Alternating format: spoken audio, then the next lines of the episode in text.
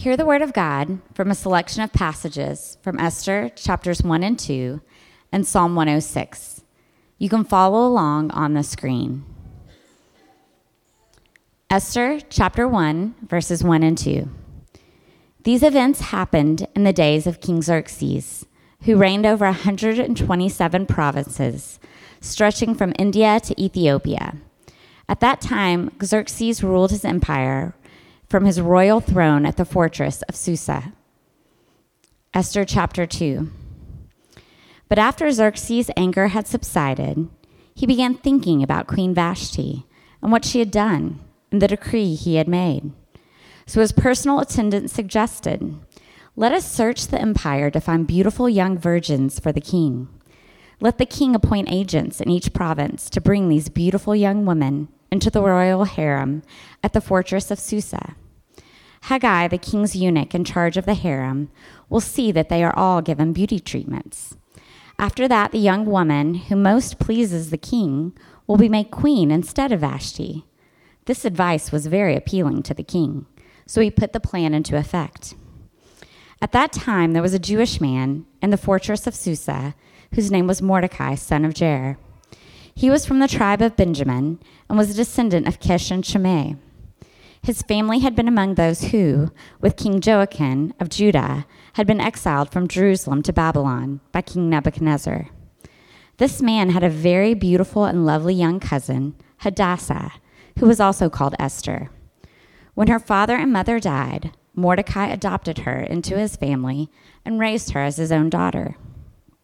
As a result of the king's decree, Esther, along with many other young women, was brought to the king's harem at the fortress of Susa and placed in Hegai's care. Hegai was very impressed with Esther and treated her kindly. He quickly ordered a special menu for her and provided her with beauty treatments. He also assigned her seven maids, specially chosen from the king's palace, and he moved her and her maids into the best place in the harem.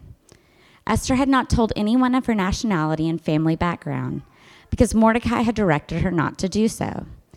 Every day, Mordecai would take a walk near the courtyard of the harem to find out about Esther and what was happening to her.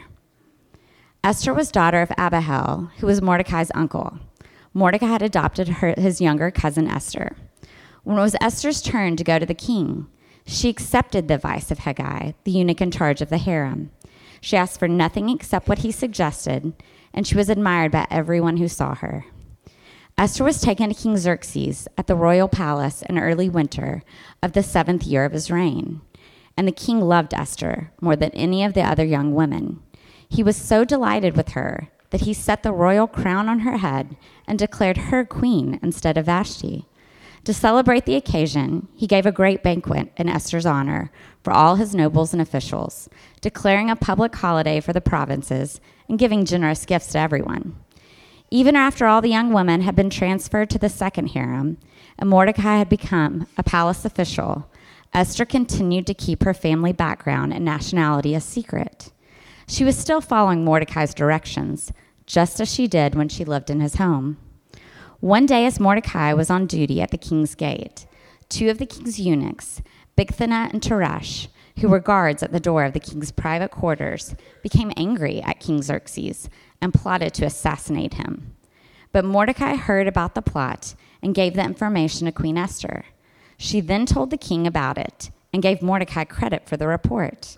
When an investigation was made and Mordecai's story was found to be true, the two men were impaled on a sharpened pole. This was all recorded in the book of the history of King Xerxes' reign. And now Psalm 106, 40 through 48. Therefore the Lord was angry with his people and abhor- abhorred his inheritance. He gave them into the hands of the nations, and their foes ruled over them. Their enemies oppressed them and subjected them to their power. Many times he delivered them, but they were bent on rebellion, and they wasted away in their sin. Yet he took note of their distress when he heard their cry.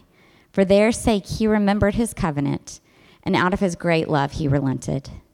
He caused all who held them captive to show them mercy. Save us, Lord our God, and gather us from the nations, that we may give thanks to your holy name and glory in your praise. Praise be to the Lord, the God of Israel, from everlasting to everlasting. Let all the people say amen. Praise the Lord. This is the word of the Lord.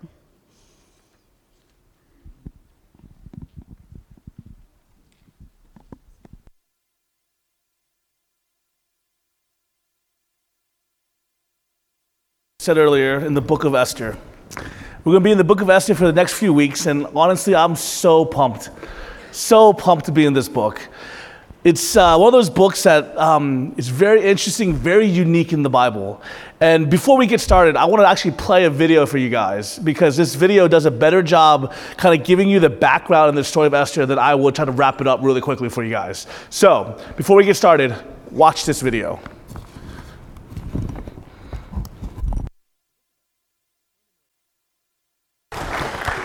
Right? I could not have done that. So,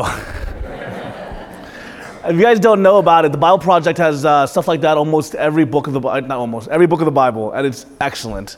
And they also have a coffee. Um, a coffee table book that uh, we have that has all those pictures of every book. So it's really cool. Great gift to give away.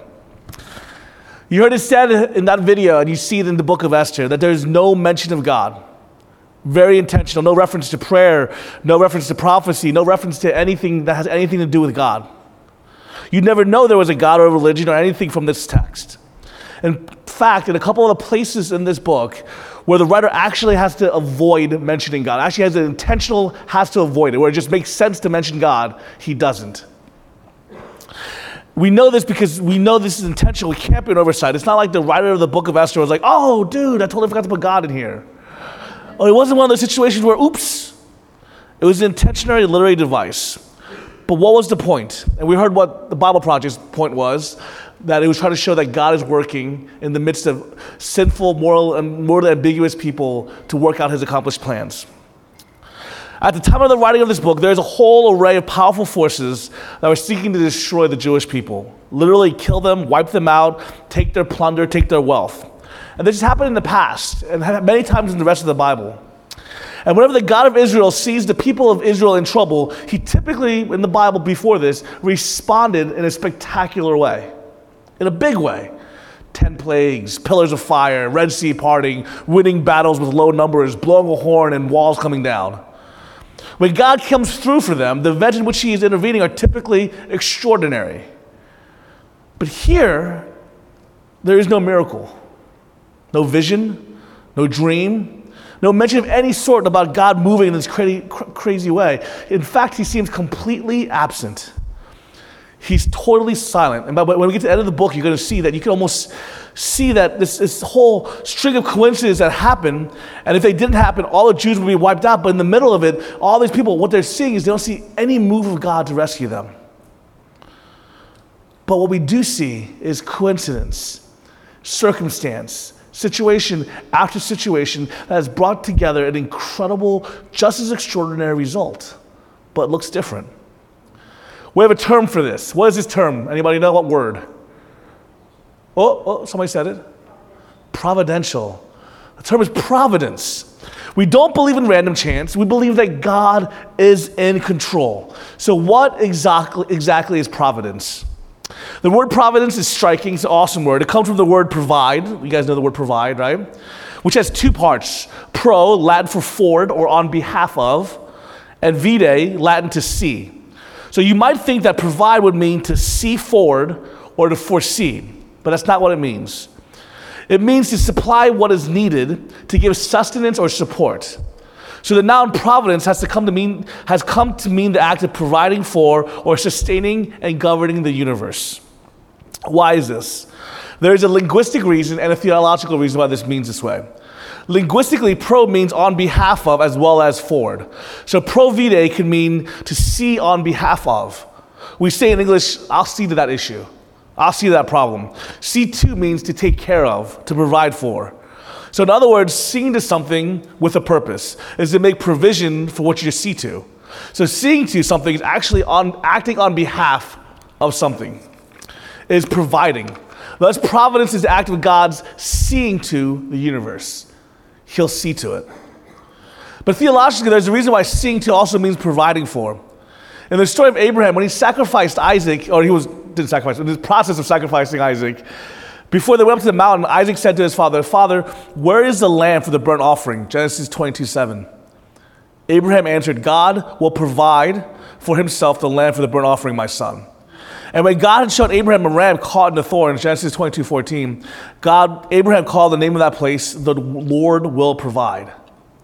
Whenever it says provide in Genesis 22, the Hebrew word is the word for see. Very simply, Abraham said to Isaac, God will see for himself the lamb. And in verse 14, the Lord will see. Why does God seeing in Hebrew mean that he will provide? The deepest answer is that God never simply sees without acting. He is God. He's not a passive participant in the world right now. He's, he's not a passive participant in the world that exists without His sustaining it.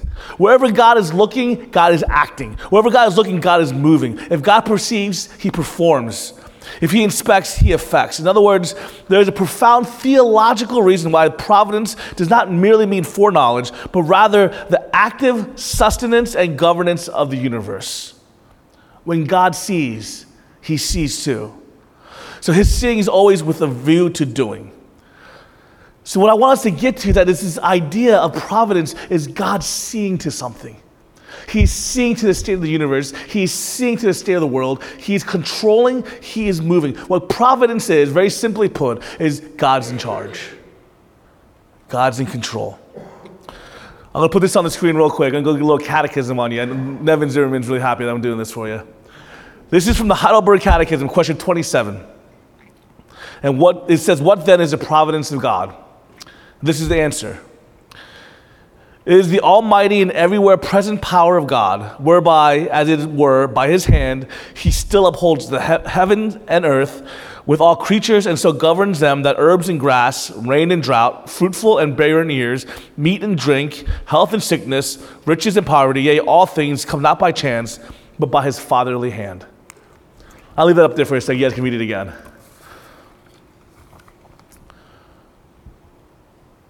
Providence is good or bad anything that happens comes from the hand of our Father. This is our belief in what providence is. But it's easy to define providence, is one thing, but discerning and seeing providence at work is a completely different undertaking. Most of us have a hard time uh, kind of figuring out providence in the midst of very painful life events. The tracing out of complex web of kind of design when we look at the stuff that's happening in our lives, it's, it's hard to see the consequences of actions and we, we scratch our heads wondering what in the world the Lord is doing. That's when it's hard to see providence, isn't it? When life is tough and circumstances are not the way you would ever make it go, and you're thinking, God's not in control, are you crazy? I just lost my job, that can't be what God wants. I just lost my child or my loved one. How could I possibly believe God's in control?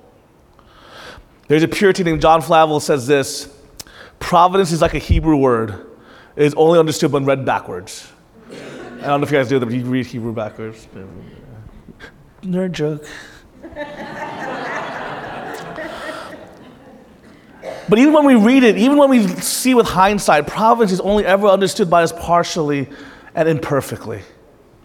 Even when we try to, it's only understood by us partially and perfectly. As I was doing um, research for this, uh, this sermon, I read another sermon by another pastor, and he shared this story, which was a great example of maybe why, but still not truly understanding providence.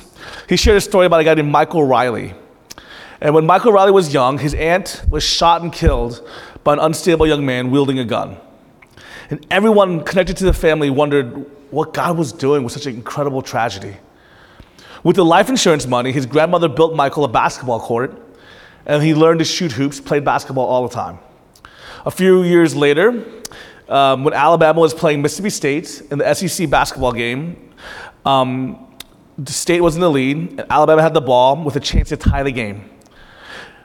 Alabama had the ball, chance to tie the game. Michael Riley was there, took a couple dribbles, 28 foot out. This is like five feet past three point line. Pulls up, shoots a shot. 14, 15,000 people are there on the edge of their seats. Last second shot, the, the ball bounces on the rim, bounces around, and it goes in.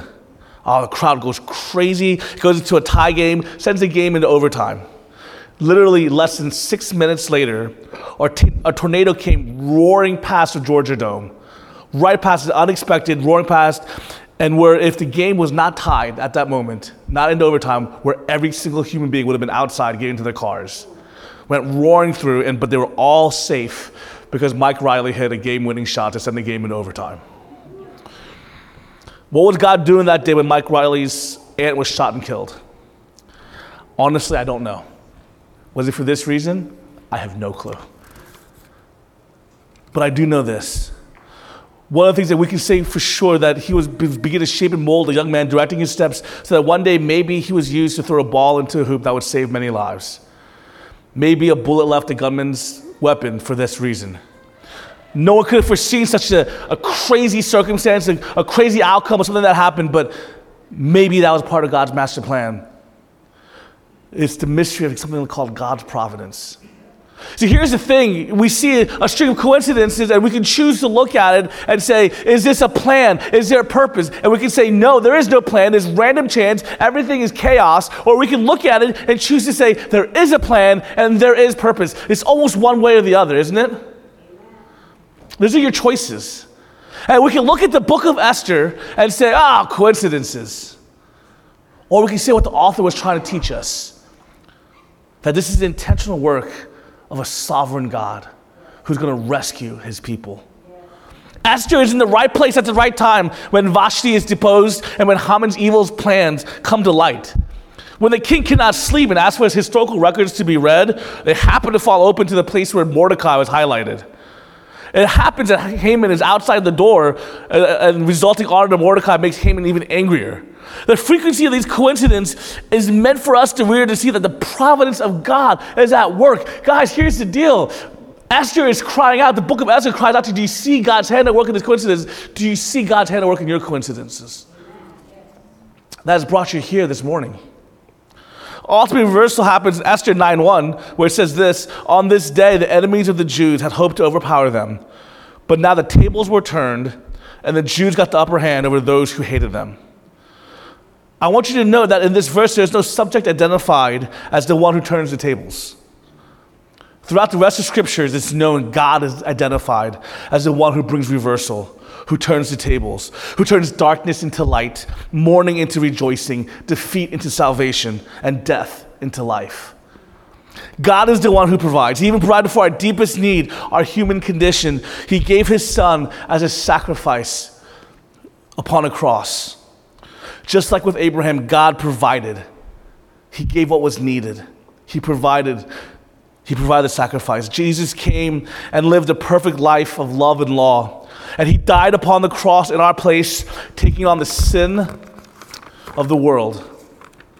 God made a way through the work through the work of Jesus. This was the ultimate reversal of the curse and the ultimate turning of the tables. Do you see what, what Esther is trying to point you to? What God's intentionally doing? He's saying, hey, when God seems quiet and all you see is coincidence in your life, the author of Esther is saying, no, God is at work. And can I tell you this right now, people? When all seems quiet in your life, or maybe you don't feel God, but you see all these coincidences, someone's invited you to church, someone ran into you at, at the uh, place buying pants and you think, oh, it's coincidences. No, this is God's hand at work in your life. This is providence. And He's saying, I'm going to provide for you. And He ultimately provided for you by sending Jesus upon a cross. So, our deepest condition, our human condition, our deepest need of wanting to be known, needing to be known, and craving love and needing purpose can be answered and met through God's provision. He provided for you and his work that's happening right now where you're at. I love this. I was talking to Deb um, the other day. And Deb, uh, Deb, was like, What? Oh. I was talking to Deb the other day, and we were talking about everybody that Deb's working with in ministry right now, in, in this spring forth, we're Women in Crisis Ministry. She's like, Well, we haven't really planned it. It's, it's not like we, we've kind of got a list and application and everybody plans. No, God just brings the people through this connection, through this person, through this prayer, through this. And it's just, it's just incredible to see God just constantly bringing the right people. That's not coincidence, people. That's God's hand at work. I always loved it when people were, were, were telling me, like, oh, well, oh, it's like, I ran to this person, I saw this sign. One of my favorite stories, I can't remember who it was, who, who comes to Waypoint. They said they were looking for a church when they first moved to the area and saw a Waypoint church sticker, and they followed them into the church that was close to their house. And they're like, oh, okay, we'll go there. And I'm like, sweet. We don't have that many stickers out there compared to other churches. There's a lot other churches with a lot more stickers, but for some reason, that person saw that sticker pulling in at that moment. Guys, are these accidents? You can choose, this is up to you. You can choose to believe that the world is full of random chaos and die was cast and the die keeps on being cast and things keep on colliding and things are random and by chance. Or you can choose that God is sovereignly working for a purpose. But let me tell you, here's what happens when you choose one way or the other. When we choose one way, guys, when you choose that God's sovereignly working, then there's meaning in our suffering. There's meaning in what happens. Even if we don't understand, even if we don't see it, we can choose to believe that God, I don't see why you're doing this, but like a child who trusts his father, I'm going to go with you on this one. Trusting that you have what's best in store. Can I tell you something, guys? When it comes to those two choices, I know what I crave. Because I've seen too much suffering and too much hurt and too much issues in this world to be like, it's just the way it is, just normal chance. I need to believe that there's a purpose. I need to know that there's more. Why is it so important that you know the concept of the providence of God? The answer is going to come from the next question, the Heidelberg Catechism, question 28. This is why it's important that we may be patient in adversity, thankful in prosperity, and for what is future, have good confidence in our faithful God and Father, that no creature shall separate us from his love, since all creatures are so in his hand that without his will they cannot so much as move. Matthew 10 29 says, Are not two sparrows sold for a cent? Yet not one of them will fall to the ground apart from your Father. To go back. Go back to that uh, slide. Kind of the language, you're like, what does that mean? We'll read it again.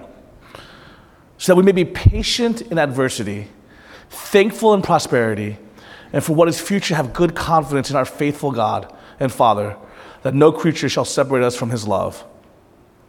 Patience in adversity. Guys, when we believe in the providence of God, that then when the hard things happen, when the hard times come, when it's adverse circumstances, when we're going through suffering, that we can say, we will patiently suffer through because God is doing something through this. There's purpose in it, there's meaning to it. Guys, if there was no purpose to my suffering, then I don't want to suffer anymore. It stinks. But for every one of you guys who are suffering from physical hurt, physical ailment, from medical conditions, for every one of you who are suffering for the sake of the gospel, for my brothers and sisters who are in, in China and all these other countries who are being arrested right now, there is purpose in their suffering. There's shaping of our character. There's accomplished, there's things that are being accomplished that we can't even comprehend, cannot foresee. So it gives us patience in our suffering. I don't know how else I can endure if I didn't believe that it was worth something more. Do you see? When we believe in the providence, we believe in God's hand, when we choose to believe in the providence of God, then we can face suffering and patience. We can face adversity with patience.